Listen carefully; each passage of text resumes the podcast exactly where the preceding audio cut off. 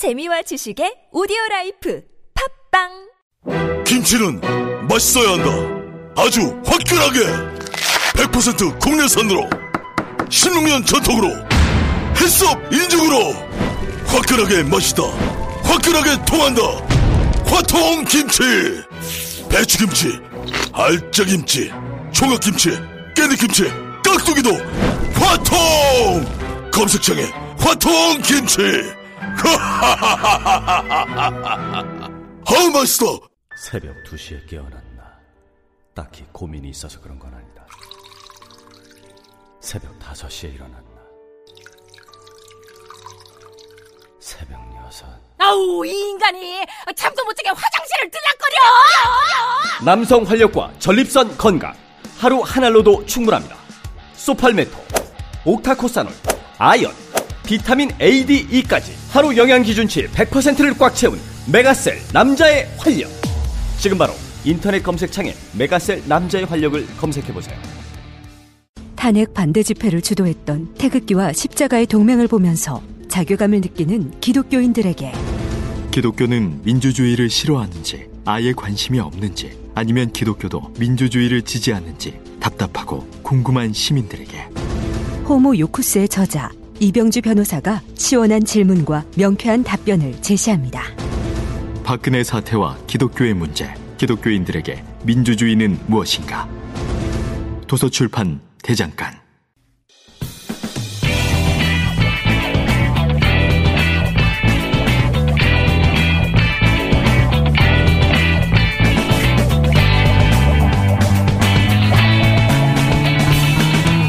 김어준의 뉴스공장.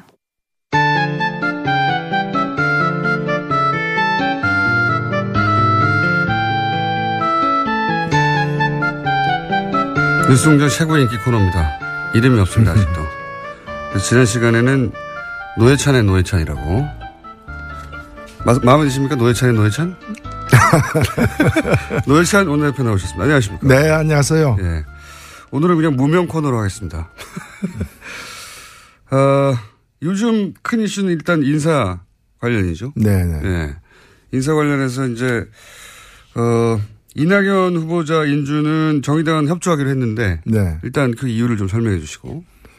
예, 일단 뭐 위장 전입은 현 뭐 현행 그 주민등록법 위반입니다. 예, 주민법 위반. 예, 그러나 그 내용을 보면은 그것이 뭐 소위 말하는 감점 요인인데도, 예, 실격 처리할 수준까지는 아니다라고 보여지거든요. 예. 왜냐하면 우리가 이제 도, 도로교통법 위반도 보면 운전자 중과실이 열한 가지가 되는데 그중에 보면 과태료 처분부터 시작해서 운전면허 정지까지, 그렇죠, 또는 면허 취소까지, 예, 그 사정에 따라서 다르지 않습니까? 그래서 제가 볼 때 이낙연 후보의 소위 말하는 이제 그 오 대 원칙에 이제 위배된다거나 또는 현행법 위반되는 사실도 없는 건 아니지만, 어, 그러나 그것이 이제, 어, 총리 인준을 갖다가 거부, 반대해야 될 만큼의 상황은 아니라고 봤기 때문에, 음, 저희들은 또 대통령의 해명도 있었기 때문에, 음, 저는 뭐 그 정도면은, 어, 찬성해야 된다고 이렇게 우리 결정을 내렸습니다. 네. 예를 들어서 뭐 위장 전입이 부동산 뭐 취득인 혹은 어, 투기의 목적이 아닌 경우에는. 그렇죠. 뭐 감점 요인 정도다. 부당 이익을 얻기 위한 불법 행위. 이, 또 뭐 그것도 정도에 따라 다르겠습니다만 그게 아니면 되는 것이지, 우리나라 지금 주민등록법에 의하면요, 그 사는 곳으로 옮긴, 옮기면은 십사 일 이내 신고해야 되고, 그렇죠, 신고 안 하면은 삼 년 이하 내지 천만 원 이하. 엄청나게 셉니다. 센 거죠. 예. 그러면 어떤 사람이 가출했다. 예. 가출하고 보름이 지난 후에도 안 들어가고 있다. 그 주민등록 위반이 될 수도 있어요. 맞습니다. 이사하고 나서 하루만 늦어도 위장 전입이 됩니다. 뭐, 예, 방송에서 그 보면 뭐 나는 자연인이다 하는 거 있죠. 그분들 전부 다 위장 전입이에요. 그거. 제가 볼 때는 산에 가서 그냥 그 산에다 주민등록 하진 않았을 테니까. 예, 주소지가 불일치하면 그거를 지칭하는 법률적 용어가 위장 전입 외에는 없어요. 네, 예. 그래서 이걸 이제 그런 이제 생활상 하다 보니까 이제 이 그 결과적으로 벌어지는 주소 불일치. 예. 이라면은 그것은 좀 감안해 줘야 된다고 보고, 다만 법을 어기면서까지 이제 살지 않는 곳에 산다고 해가지고, 왜냐하면 농지 같은 경우, 절대 농사 짓는 땅은, 예, 살지 않으면은 그 소유할 수가 없거든요. 그렇죠. 예, 그 이제 그런 경우 이제 투기성 목 이익을 얻기 위한 거라거나 또는 이제 학교 같은데 네, 뭐 소위 파락군 어, 같은데. 예, 그렇죠. 네. 그런 사례가 아니라면은 저는 이 부분에 좀 유연하게 신축성 있게 봐야 되는 게 음. 그게 저 국민들이 또 발에 눈높이 아니냐 생각됩니다. 최근 한 십여 년간 어 이천오 년 이제 인사청문회 도입된 이후에 그 이후에 이제 최근 십여 년간 위장 전입이라고 하면 거의 예외 없이 이제 부동산 투기 목적이었기 때문에 그렇죠. 위장 전입에 대해서 일반이 가진 인사가 굉장히 안 좋죠. 네. 예. 그리고 뭐 어 왜 그 위장 전입을 했냐고 했더니 이제 딱을 사랑해서였던가요? 예. 그런 케이스들이 기억에 남다 보니까. 근데 이번 케이스는 명언이었죠. 땅을 사랑해서. 땅을 사랑해서. 예. 땅의 무도죠. 뭐 이런. 예. 그런 케이스에 익숙하다 보니까 이 단어가 딱 엮여 있다 보니까. 네. 그래서 이번에는 협조하는 게 맞겠다고 이제 판단하신 거라고 말씀하신 거고. 그럼 이제 앞으로 남아 있는. 강경화 외무부 장, 외교부 장관 후보자라든가 또 김상도 공정위 김상조 공정위 후보라든가 이분들을 특히 제일 야당인 자유한국당에서는 제일 야당은 이제 정권 초반에 항상 기싸움의 일환으로도 누군가 한두 명은 꼭 남아시킨다 이런 계획을 가지고 있죠. 네. 저는 그 뭐 공격을 위한 공격이어서는 안 된다 보고요. 그리고 정권 초기니까 좀 봐주자도 전 그런 필요도 없다 봅니다. 예. 냉정하게 봐서 객관적으로 봐서 어 인준 안 할 사유가 안 되니까 예. 그러니까 이제 인준을 반대할 이유가 안 되니까 인준을 찬성하는 것이고요. 그리고 입장을 거꾸로 놓고 보더라도 예를 들면 자유한국당이라 하더라도 자유한국당은 무조건 떨어뜨렸냐 그건 아니라 보거든요. 전 똑같은 기준이 적용될 수 있다고 봅니다. 뭐 그래서 김상조 후보자 같은 경우에도 제가 이 내용을 보니까 그야말로 그거는 아무것도 아닌 거예요.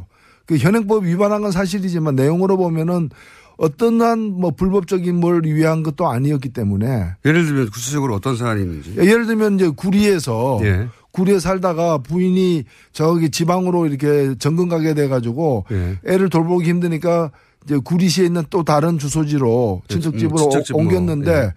그걸 이제 그러고 보니까 그, 부, 그 어머니하고 떨어져 있게 되니까 아예 부인이 직업을 포기하고 예. 포기하고 다시 서울로 그 구리로 올라와서 십칠 일 만에 예. 십칠 일 동안 이제 다른 주소에 있었던 거예요. 예. 그래서 다시 가족이 뭐 서울 어디로 중곡동인가 어디로 이사를 갔다는데 그거는 그냥 살다가 이제 생긴 어떤 가정의 그렇죠. 문제이지. 지방으로 부모님이 이제 직장을 옮겼는데. 네. 애는 학교를 계속 다니게 서울에서 다니게 하려고 내버려 두려고 했는데 그렇게 떨어져 사는 건 안 될 것 같아서 다시 합쳐, 합치는 과정에서 벌어진 네. 일이다. 뭐. 그리고 뭐 네. 대치동에 살다가 강남 대치동에 살다가 이제 그 외국으로 이렇게 그 안식 휴가를 가게 되니까 네. 가게 되니까 육 개월간 그 본인들이 소유하고 있던 그 아파트 그 목동 아파트로 예. 이렇게 주소지를 옮겨서 거기에 실제 거주하는 사람에게 우편물 좀 수령해 달라. 예예. 이러면서 주소지를 옮긴. 예. 그거는 뭐 강남 파라곤에서 딴 데로 간 거잖아요. 근데 그걸 가지고 무슨 어떤 부당한 이익을 얻기 위한 것도 아니었기 때문에 저는 이런 부분은 냉정하게 그건 아무것도 아니다. 이렇게 판정해야 된다고 봅니다. 위장 전입이라는 단어에 그냥 넘어가지 말고 좀 구체적으로 봐달라. 그렇죠. 예.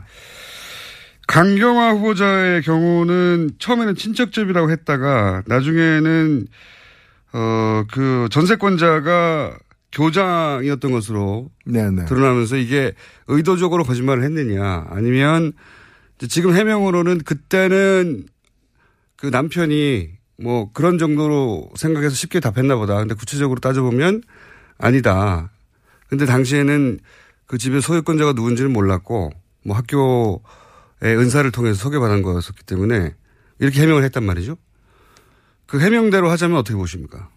일단은 뭐 그 친척집이라고 일부러 거짓말한 건 아닌 것 같고요. 네. 그 해명을 보면은 친척집이라고 해서 얻는 이득은 없는 것 같아요. 예. 다시. 예. 없는 다만 이제 아직 그 사실관계가 아마 청문 나중에 더 나올 거예요. 예. 좀 이렇게 의문스러운 점이 없는 건 아닙니다. 예. 예를 들면은 그 그 학교 일부러 이화여고 가기 위해서. 예.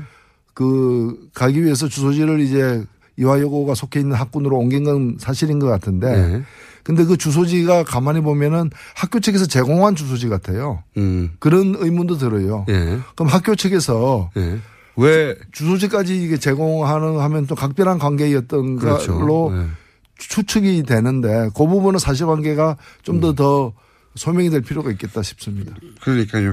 그렇게 해서 얻은 어떤 사적 이익이 이 공직을 수행하는데 부적절한가 이거 따져봐야 되겠죠. 네, 네 따져봐야죠. 알겠습니다. 근데 이제 이 두 분 모두 강경화 후보자도 외교부에서 그렇게 환영받지는 않는다는 얘기가 있고 아무래도 이제 어 정통 관련 출신도 아니고 외무고시 출신도 아니어서 뭐 그 안에 계보가 있거나 새가 있지는 않을 거 아니겠습니까? 아무래도 이방인이죠. 네, 이방인이고. 네.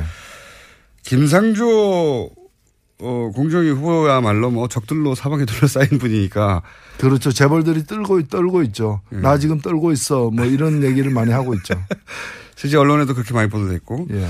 이분도 공격을 상당히 여러 방면으로 그게 사실이든 사실이 아니든 엄청나게 받을 것 같아요. 예. 그렇지 않습니까? 저는 그, 그, 일부 언론 예. 그리고 또 재계에서 굉장히 예민하게 이제 김상조 후보자의 어떤 약점을 찾으려고 노력하고 있는데 네. 저는 그런 이제 그 헛된 노력은 그만두라 라는 얘기하고 싶고 오히려 김상조 후보 같은 경우에는 그 철학과 정책을 문제 삼아라. 음. 음. 김상조 후보에게 쓴 글 주장한 어떤 그 이론 이런 걸 가지고서 음. 그것이 우리 경제하고 어, 우리 경제하고 안 맞다라거나 음. 또는 뭐 이 다른 어떤 문제점인데 그걸 가지고 치열하게 싸워야지 그, 왜냐면, 김상조 같은 사람은 그 뒤져봤자, 예. 그, 제가 안 나올 거예요. 그, 어디까지 뒤질 거냐. 예. 그, 뭐, 지하 몇 메다까지 팔 거냐라는 거죠. 그래서 그런 이제 헛된 노력보다는 그, 정책 중심으로 이렇게 따지는 것이 오히려 우리 국민들을 위한 길이다 생각됩니다. 실제 그분이 할 일도 그거니까요. 근데 이제 우리 경제 전반에 굉장히 막강한 힘을 발휘하는 재계에서 전혀 반기지 않는 인사라 올 것이 왔다 수준으로 받아들이는 사람이라 어쨌든 엄청난 공격이 있을 거라고 봅니다. 저는. 예, 사실 피차 일반이에요. 피차 마찬가지인데 우리 국민들도 재계 안 반기거든요. 뭐 재벌들이 그렇게 어 이제 무소불위의 힘을 갖다 휘둘러 온 것에 대해서 안 좋게 생각하는 국민들이 다수기 때문에 예. 이번에 좀 바뀌어야죠. 알겠습니다. 하여튼 큰 전투가 벌어지지 않겠는가. 어 지금 뭐 자유한국당에서는 이낙연 후보자에 대해서 부적격 판결해서 표결에 참여하지 않겠다는 거 아니겠습니까? 네. 네 참여하지 않아도 이제 나머지 정당들이 참여하기로 했고 협조하기로 했기 때문에 통과될 텐데 그런 만큼 그 다음 장관들 중에 반드시 한두 명은 낙마시킨다고 생각하고 있겠죠. 당연히. 아니 문제가 있으면 낙마시켜야죠. 그러나 목표를 갖다가 한두 명 이렇게 억지로 이렇게 정하고 뭐 그러면 낙마 사유가 안 되더라도 낙마시키겠다. 사실 장관부터는 그 국회 동의 없이도 그렇죠. 네. 그 정문 보고서 채택되지 않아도 그 대통령이 임명할 수 있어요. 현행법으로는. 네. 그래서 너무 그런 걸 기계적으로 억지로 할 이유는 없다고 봅니다. 그래서 이제 그 문재인 정부가 하도 지금 인기가 높다 보니까 어 그 문재인 정부의 장관들 혹은 인사들이 국민들이 생각하는 만큼 그렇게 깨끗하고 훌륭한 인물이 아니라는 인상을 남기고 싶어 하겠죠. 그렇죠. 뭐, 네. 예. 근데 저는 그런 정치를 좀, 이제는 그런 정치를 좀 안 했으면 좋겠어요. 문제가 있으면 문제를 삼고 없으면 흔쾌하게 이렇게 동의해 주고 이렇게 해야지 나는 우리는 야당이니까 네. 무조건 상책, 상책이 내자. 이런 식으로 그런 억지 정치를 갖다가 이제 좀 그 후진국 정치를 탈피해야 되는 거 아니냐. 그런데 당이 후진당이면은 그 당은 그냥 해산하든가 어. 현 정치의 그 수준을 갖다 못 따라갈 것 같으면 이제 당을 없애버려야죠. 당을 없애. 당을. 예, 뭐 근데 강제로 없앨 수는 없으니까 예. 국민들이 없애 주셔야죠.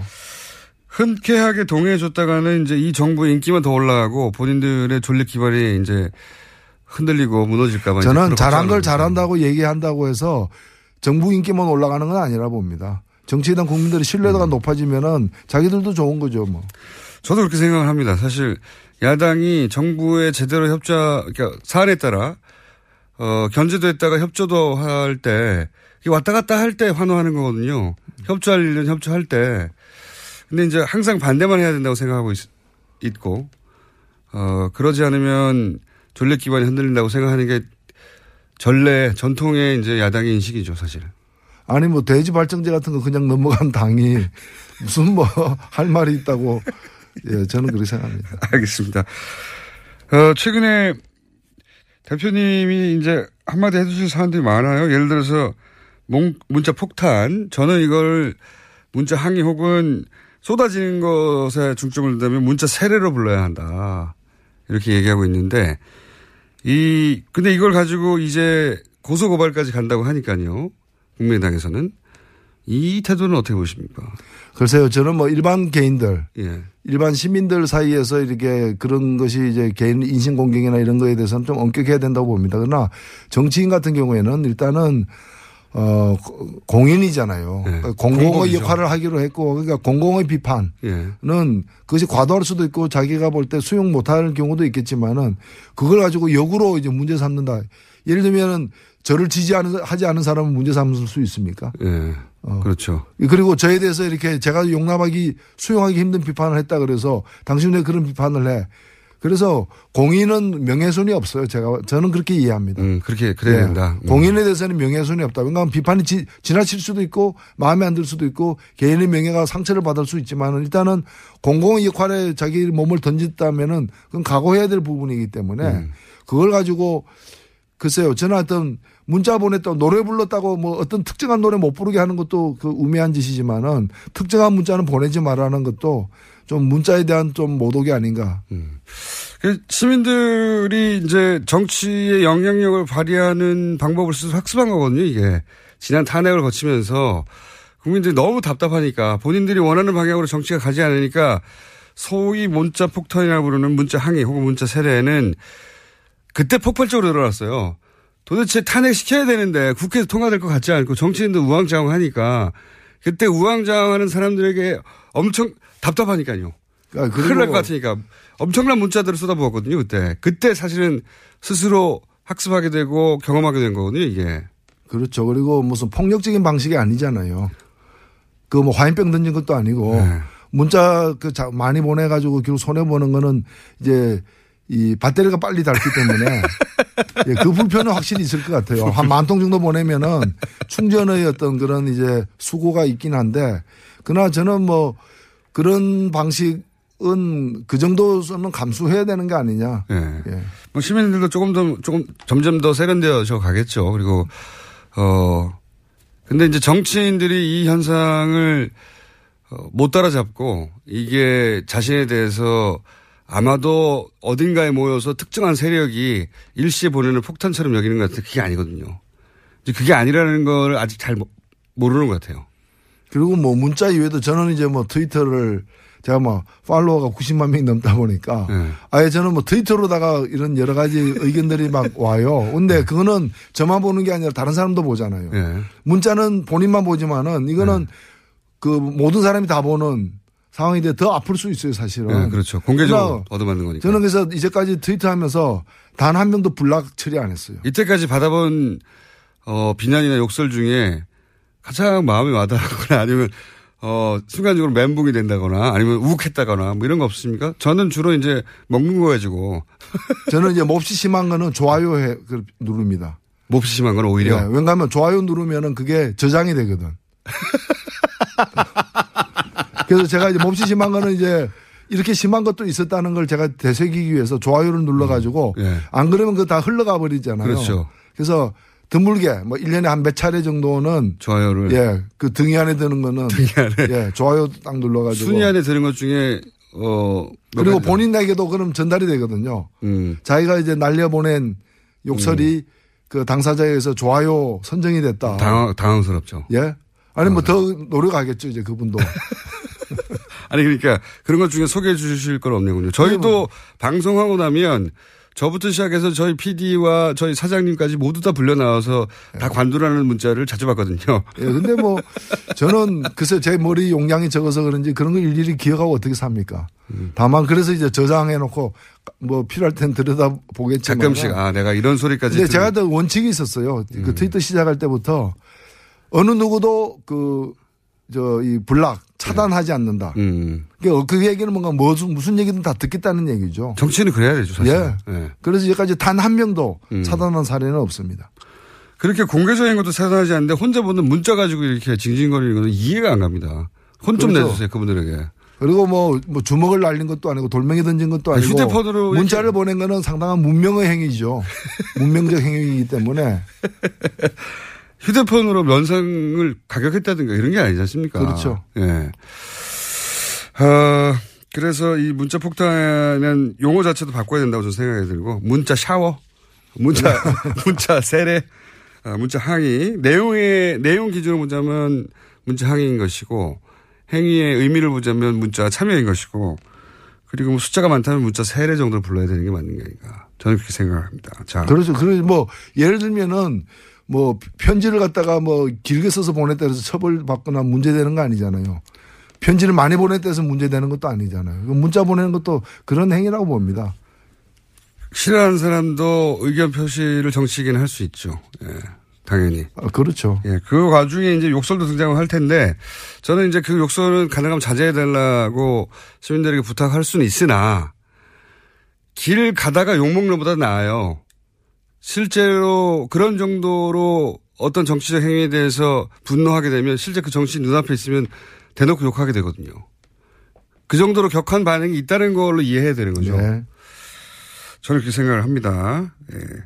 특수활동비는 어떻게 생각하십니까? 요즘 화제인데. 사실 이 특수활동비는 어, 그 법 취지가 그야말로 기밀에 속하는 그런 이제 수사나 예. 조사를 하기 위한 특수한 비용이에요. 그래서 예. 영수증 처리하기도 힘들고 하니까 이제 영수증 처리 없이 쓸 수 있도록 제한해 놓은 건데, 그 법에서 정한 목적 이외로 쓰는 경우가 허다하기 때문에. 그렇죠. 그런 거는 오히려 업무 추진 경비라거나 다른 어떤 항목으로, 그래서 어디다가 어떻게 쓰는가가 다 이제 들여다볼 수 있게끔 그, 그 목적에 맞게끔 쓰도록 해야 되고, 안 그러면은 이 위법 처리를 해야 된다고 봅니다.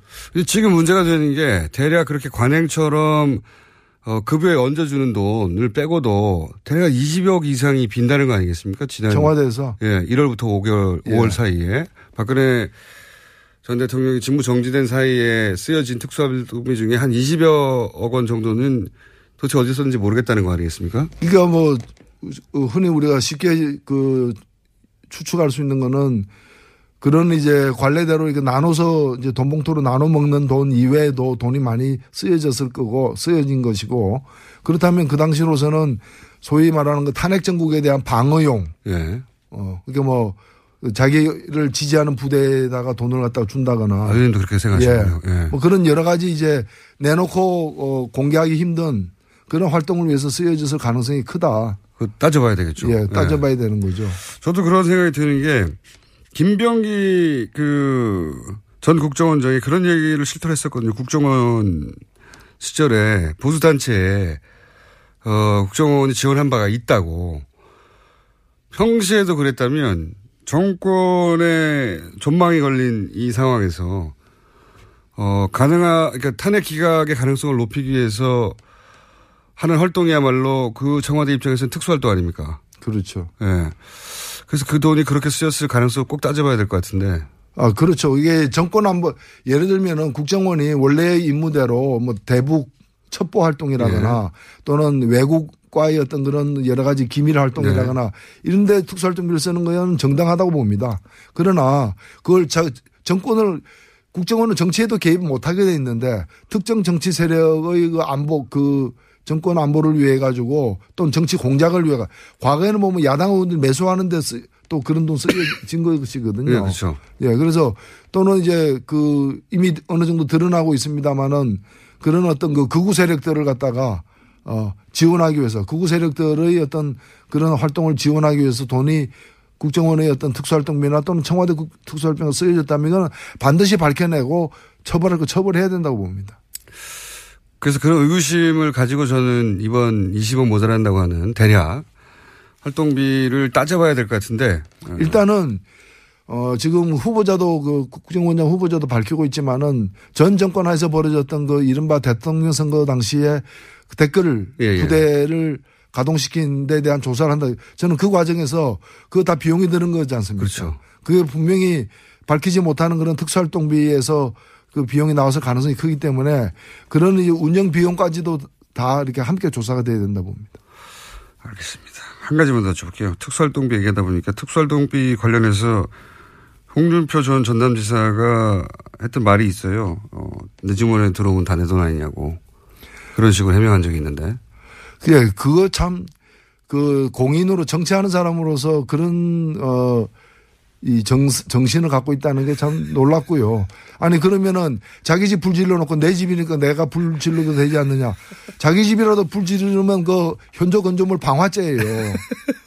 그게 자기가 마음대로 쓰라고 준 돈이 아니라 그 목적에 맞게끔 한 돈인데 지금 국회 관행이 국회가 뭐 우리 전체 사실은 팔천억 정 팔천억이 넘는 특수활동비 중에서 국회가 쓰고 있는 거는 일 퍼센트밖에 안 돼요. 네. 팔십오억 정도 연 팔십오억 정도 되니까 사람 숫자로 보면 좀 적은 편이긴 예, 합니다. 적은 편이긴 네. 하지만은 특히 이제 그 당시에 이제 원내 다수당 원내 대표 한 달에 오천만 원을 주는데 네.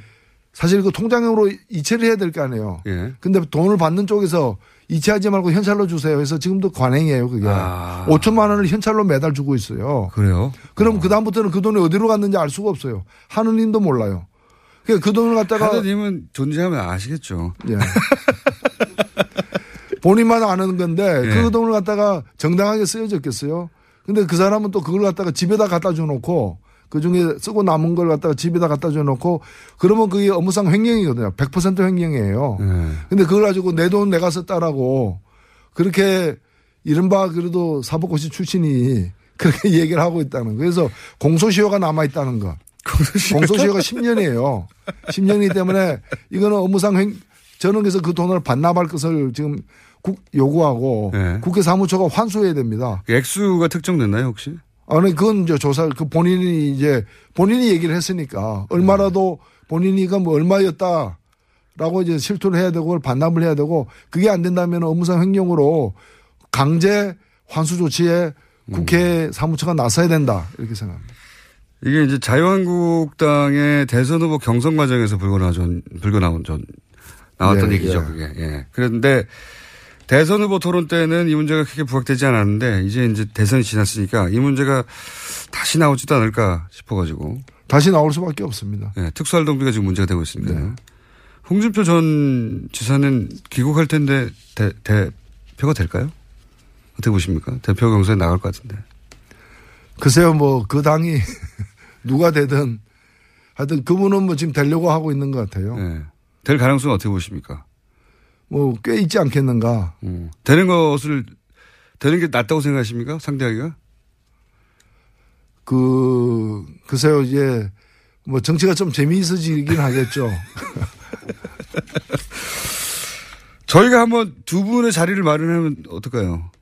그건 사양하십니까? 뭐, 제가 뭐, 누구를 사양하고 이런 성격이 아니어서. 저는 뭐, 편식하지는 않습니다. 알겠습니다. 저희가 돌아, 도지사가, 아, 전 도지사가 돌아오면 홍 도, 도지사가 빅매치를 한번 말해보도록 하겠습니다. 오늘 여기까지 하겠습니다. 지금까지 정의당 노회찬 원내대표였습니다. 감사합니다. 네, 감사합니다. 아, 또 떨어졌어. 너 또 입사시험 봤어? 아니, 차량용 핸드폰 거치대 말이야. 여러 개 사봤는데 실패의 연속이야. 떨어지고 시야 가리고 운전석에서도 뭐 알고 뭐 좋은 거 없을까? 싼 것만 찾으니까 그렇지. 제대로 된 거 하나 사서 편리하게 쓰는 게 더 낫지. 그런 게 있어? 그럼 있지. 원, 투, 쓰리 할 때 투. 힘 세다 할 때 힘. 투, 힘. 투, 힘? 두 배로 힘이 세다는 건가? 네이버 검색창에 투힘을 검색해보세요.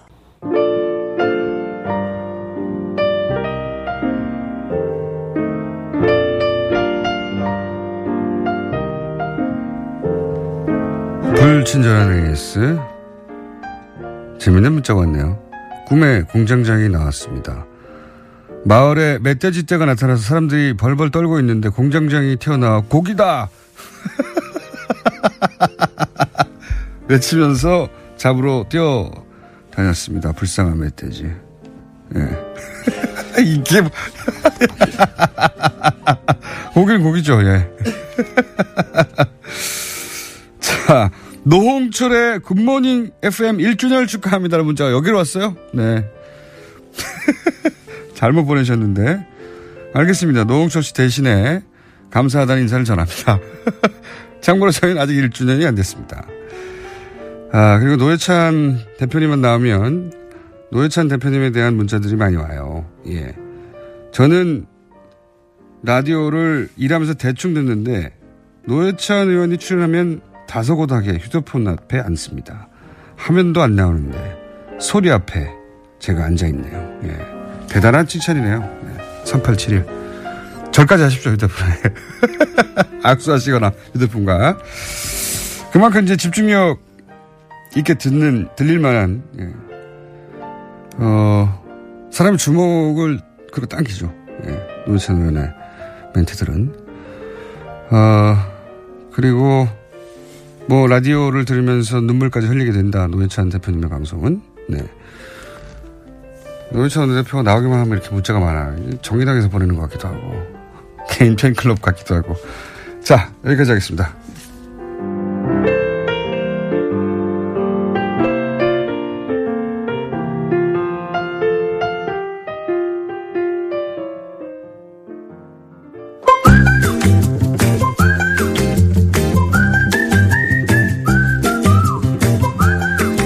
자, 칼칼폴라니.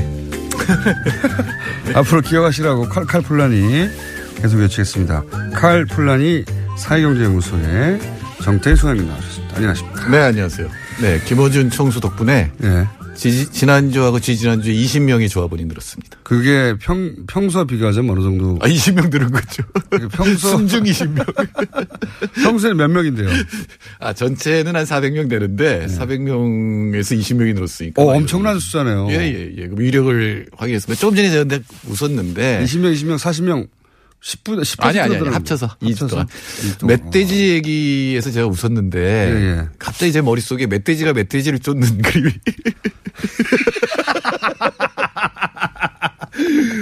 설득되네요. 아, 저는 이 고기에 대한 그 얘기 나와서 말하는데, 애착을 가만히, 이게 이제 타고난 거 아니겠습니까? 예, 예, 그렇죠. 저희 조상이 아무래도 불가촉 천민. 지금이 백정이나 이쪽이 아니었을까. 뭐 찢어지게 가려는 거죠. 고기를 다루긴 다루는데 먹지는 못했던. 혹은 고기만 보면 이렇게 정신을 잃는 수준에. 어쨌든 그쪽 직업이 아니었을까. 양반은 아니었을 거라고 봅니다, 저는. 하여튼 뭐 타고 태어난 거 가지고 이 차별을 하면 안 됩니다. 자, 어. 정부와 경총 사이에 어, 엄청난 무슨 대결 구도 혹은 긴장 관계가 있듯이 원래 언론은 그런 대결을 좋아하니까요. 저도 싸우는 거 좋아하긴 합니다만. 그래서 문재인 정부와 경협 사이에 불협화음이 크게 일어난 것처럼 보도가 되긴 했어요. 저는 그냥 권투로 치면 서로 잽을 한 방씩. 한 번씩 날렸다. 예, 날린 네. 거로 보이고요.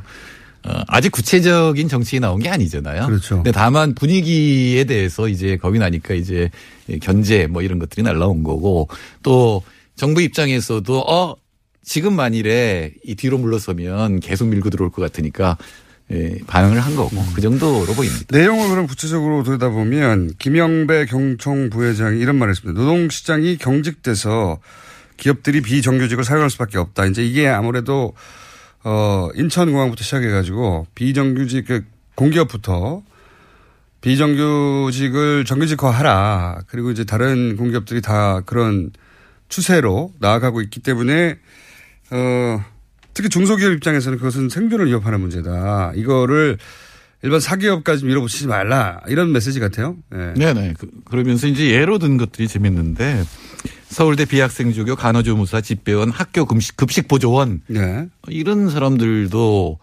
정규직화를 요구하고 있다. 이게 사회적으로 본물이 돼서 이제 네. 문제가 된다는 건데 사실은 비정규직 문제는 핵심적인 게 정규직하고 똑같은 일을 하는데 비정규직이라는 이유로 한 육십 퍼센트의 월급을 받고 여러 가지 이 혜택을 받지 못하는 데 있거든요. 고용 안정도 되지 않고. 네. 그런데 이 김영배 전무 전무죠? 이분 여기 저 부회장 예, 부회, 경총에 사십 년 있었어요. 경총 사십 년. 예. 예. 경총 토박이네요. 예. 예. 제가 옛날부터 이, 이분은 경총사로 계속 만났는데 예. 근데 서울대 비학생조교 구체적으로 어떤 직종을 말하는 건지 모르지만 학생들한테 필요한 여러 가지 사무 일을 하는 거라고 그렇죠. 보여줘요. 상시업무예요. 예. 계속 하는 거라고요. 그럼 이건 정규직이 돼야 되는 거고 이 분들이 마치 파견업체가 파견한 사람들처럼 지금 김영배 전무가 얘기를 했는데 사실은 서울대 총장하고 직접 고용을 맺는 사람이거든요. 네. 그리고 서울대가 학교에서 정규직이라든가 이런 걸 가르치려면 노동시장에 대해서 가르치려면 이분들을 정규직으로 고용해야 돼요. 네. 또 하나의 예로 든 게 집배원입니다. 이거야말로 네. 항상 우리가 정규직 비정규직 얘기할 때 약간 과장된 예로 드는 게 뭐냐면 자동차의 왼쪽 바퀴와 오른쪽 바퀴 얘기를 하거든요. 네. 왼쪽 바퀴 조립하는 정규직하고 오른쪽 바퀴 조립하는 비정규직의 임금 격차가 이렇게 큰 게 말이 되느냐. 음. 즉 똑같은 직무를 할 때는 똑같은 돈을 주는 것이 원칙이다라는 거거든요. 네, 네. 근데 집배원이야말로 똑같은 일하거든요. 그렇죠. 한 팔천 명이 지금 고용돼 있는데 비정규직으로 고용돼 있는데 사실 집배원의 가장 큰 업무는 우편물을 배달하는 거잖아요. 네. 똑같은 일을 해요. 그렇다면 정규직으로 하는 게 맞다라는 거거든요. 네. 그러니까 중요한 거는 같은 상시 업무를 할 때는 같은 대우를 해 준다는 거죠. 근데 그렇지 않은 경우도 물론 있어요. 비정규직이 필요한 경우도 있습니다. 네. 가령 김어준 총수는 비정규직이죠. 그렇죠. 한시적이니까 언제든지 자를 수 있습니다. 예, 언제나 자를 수 있죠. 예. 그리고 이 시간당 임금은 굉장히 높은 걸로 나올 거예요. 네. 사실은 사람들이 직업의 안정성이 없습니다. 대신. 예, 예. 이 방송을 위해 준비하는 시간 이런 거 빼는데 집어넣어도 네. 상당히 높은데 그러니까 이 얘기는 김어준 총수랑 유시민 씨가 소설가 유시민 씨가 똑같이 얘기했어요. 옛날에 이제 방송 진행할 때 야 그렇게 많이 받았냐 그랬더니 야 나 언제 잘릴지 모른다. 네. 방송 사고 나면 바로 그 다음날 잘리니까 많이 받는. 사고가 안 나도 잘릴 수. 근데 있구나. 그게 핵심입니다. 그게 핵심이에요. 똑같은 업무를 하더라도 비정규직은 고용 안정성이 없다면 사실은 네. 시간당 임금은 더 높아야 돼요. 지금은 그, 동일 노동 동일 임금을 주장하지만 그게 맞죠. 예. 네. 그 지금 왜 그렇게 공무원들이라든가 공기업 혹은 일시적으로밖에 잠시 발생하지 않은 업무라면 그럼 음. 비정규직 업무 성격이 그러니까 그럴 수밖에 없어요. 그런데 그렇죠. 상시적이 항상 있는 일이면 정규직이 맞다고. 김어준 총수를 정규직으로 아홉 시부터 여섯 시까지 고용하면 얼마나 사람들이 스트레스 많이 받겠어요. 와서 딱 방송하고 가는 게 아니, 좋죠. 제가 더 스트레스 받아서 약 한 이 주 정도 진행하고 나면 만약에 아침 아홉 시부터 저녁 여섯 시까지죠. 예. 그래서 중 어, 한시적으로 필요한 이민 갈 겁니다. 그러니까 사실은 직무가 어떤 성격이냐에 따라서 이 여러 가지 형태가 결정이 되는데 사실은 대부분의 업무는 상시 업무예요. 상시 업무는 그리고 또 같은 일을 하고 있는 정규직이 있다면 비정규직을 동일한 대우를 해줘야 되고 만일에 만일에 정말로 이 근속이라든가 이런 데 문제가 있다면 사실 좀 더 대우해 주는 게 맞거든요. 근데 이제 그러니까 문제는 이런 거죠. 이제 이 그런 원론적인 주장에 대해서 문제 삼을 수 없으니까 뭐라고 하냐면 중소기업 같은 경우에는 그 정도 형편이 안 돼서 중소기업 입장에서 전부 다 정규직으로 해버리면 감당이 안 되기 때문에 중소기업이 망한다는 거거든요. 이 논리. 핵심은. 그거 맞습니다. 그러니까 네. 노동시장 면에서 지금 노동시장 유연화 얘기하잖아요. 네. 너무 경직돼서 문제다 그러는데 이 노동시장 유연화를 가장 쉽게 할 수 있는 건 근속연수예요. 네. 그러니까 한 직장에 가서 얼마나 오래 있나. 네. 우리는 세계 일 위에 짧은 걸로. 짧은 걸로. 예, 이미 네. 굉장히 유연화되어 있는 거고 이게 음. 사실은 중소기업이 그런데. 아이엠에프 때 처음 등장한 용어죠. 예, 우리나라 중소기업은 두 가지로 나뉩니다. 반은 하청, 그러니까 대기업 하청, 반은 그냥 독립 중소기업이라고 볼 수 있는데 사실 하청기업 노동자들의 임금은 하청 단가의 문제입니다. 네. 하청 단가가 충분히 주어지면 중소기업 노동자 임금도 올라갈 수 있거든요. 그래서 저는 이 김영배 부회장 얘기가 어, 맞다. 음. 그럼 하청 단가 문제를 그러면 다루자. 재벌들이 소위 이제 하청을 다룰 때 네. 그러니까 원청 하청 문제로 이제 다시 거슬러 올라가는 거네요. 그렇죠. 예. 사실은 중소기업 노동자 저 어, 경영자들도 물론 뭐 중소기업 경영자들이 대기업 경영자들보다 훨씬 더 임금을 많이 주려고 노력하는지 아닌지는 모르겠습니다만 예. 하청 단가를 깎아버리면 주고 싶어도 못 주는 거잖아요. 그렇죠. 예. 그러니까. 근데 하청 단가라고 하는 게 어떤 거냐면은. 제가 부속품을 만드는데 만 원에 만들어서 납품하다가 기술 발전시켜 구천 원에 만들면 천 원 더 남잖아요. 네. 그럼 그걸 기술 발전했을 수도 있고 임금을 올려줄 수도 있잖아요. 그런데 네. 대기업이 그러니까 원청 기업이 귀신같이 그걸 알고 구천 원으로 하청 단가를 깎아버려요. 음. 그러면 이유가 없죠. 예, 네. 기술 생산성 향상분이 대기업으로 가는 거잖아요. 제가 음. 보기에 우리나라 이 조립업체의 생산성의 많은 부분은 거기서 나옵니다. 음. 그러니까 이렇게 하층에서 만들어진 생산성 향상분을 자기가 가져가기 때문에 생산성이 높은 것처럼 나타나거든요. 음. 그러니까 이 노력은 중소기업이 하고 그 혜택은 대기업이 가져가는 구조다. 그렇죠. 네. 그러니까 하청 단가 문제를 해결하면 중소기업과 대, 김영배 부회장이 그랬잖아요. 가장 중요한 문제는 대기업과 중소기업의 임금 격차다. 맞습니다. 네. 어, 팔십 년대 말만 해도 한 팔십 퍼센트 수준이었거든요, 하청이. 근데 지금은 거의 오십, 육십 퍼센트, 오십 퍼센트까지 떨어졌는데 이건 하청 단가 문제거든요. 음. 그래서 이거를 줄이면 그럼 경청, 중소기업 문제는 없어지는 거죠. 그러면 경청은 정부한테 항의할 게 아니라 대기업한테 항의를 해야 되는 거예요? 당연히. 그리고 네. 경총은. 아, 그렇군요. 전, 전경련은 대기업을 대변하는 데 맞아요. 네. 그럼 경총은 중소기업까지 다 대변하는 거거든요. 그렇죠. 그럼 내부 문제잖아요. 네. 그 내부에서 자기들이 이 경영자들이 모여서 중소기업 경영자와 대기업 경영자가 모여서 정말로 어떻게 이, 이 임금 부분을 서로 부, 분배하는 게 옳은지를 경총 내에서 이, 이 논의를 해야 되는 거죠.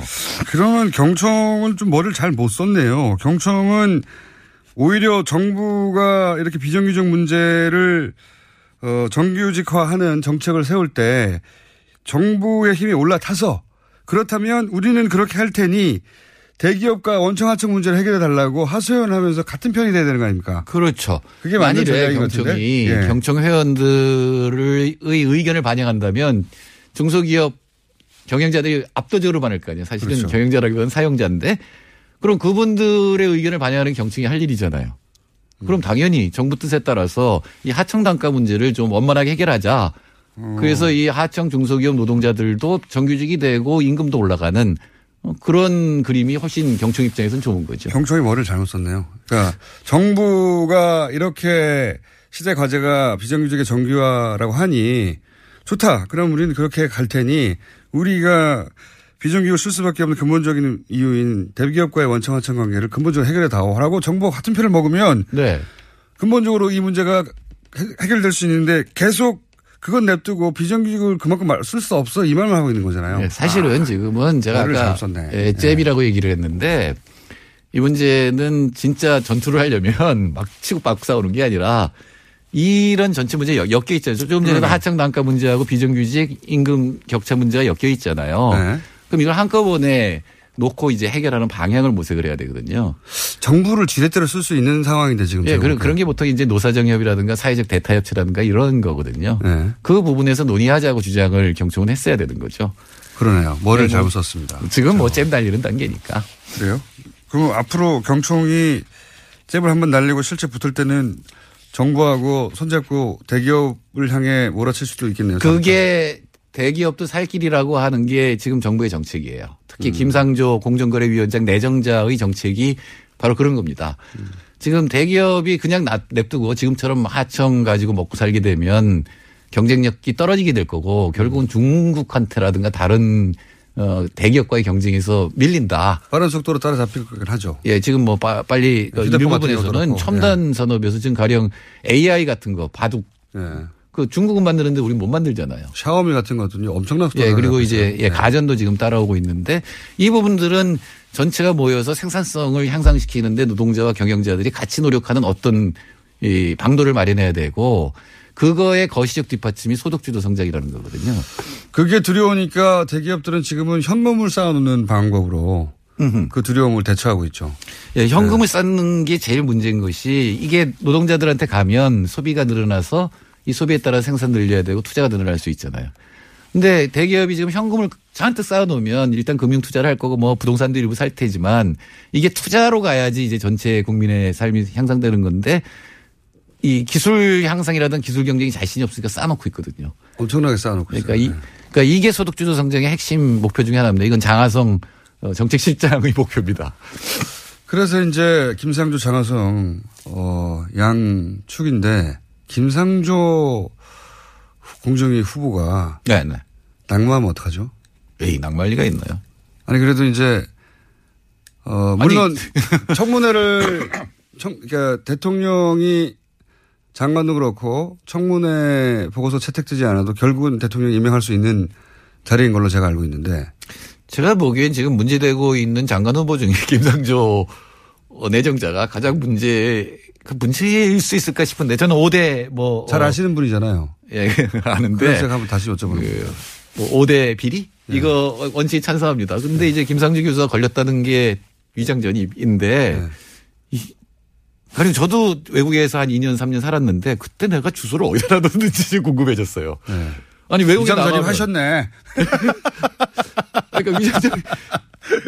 그 외국에 나가면 그때 주소 어떻게 하죠? 그럼 우리나라에 있는 주소 다 위장전입인가요? 아마도 네. 저는 처가에 옮겨놓지 않았을까 싶긴 한데. 네. 잘 모르겠어요. 주소지에 살고 있지 않으면 다 위장전입입니다. 근데 외국에 살잖아요. 어떻게 해요? 그러니까 이제 그거는 안 위장전입인가요? 하여튼 이 부분. 위장할 수가 없지. 외국. 아니, 한국에 없으니까. 예. 이 부분은 특히 교수들은 사바티컬이어에 칠 년에 한 번씩 외국에 나갈 기회가 있잖아요. 그러면 한국 교수는 어떻게 하나? 이건 좀 해결해 줘야 돼요. 알겠습니다. 자, 진짜 경론이 벌어지면 그때 한번 그 얘기 듣기로 하고 오늘 여기까지 하겠습니다. 정태인 칼폴라니 사회경제연구소 소장이었습니다. 감사합니다. 네, 감사합니다. 정어준이었습니다. 내일 뵙겠습니다. 안녕.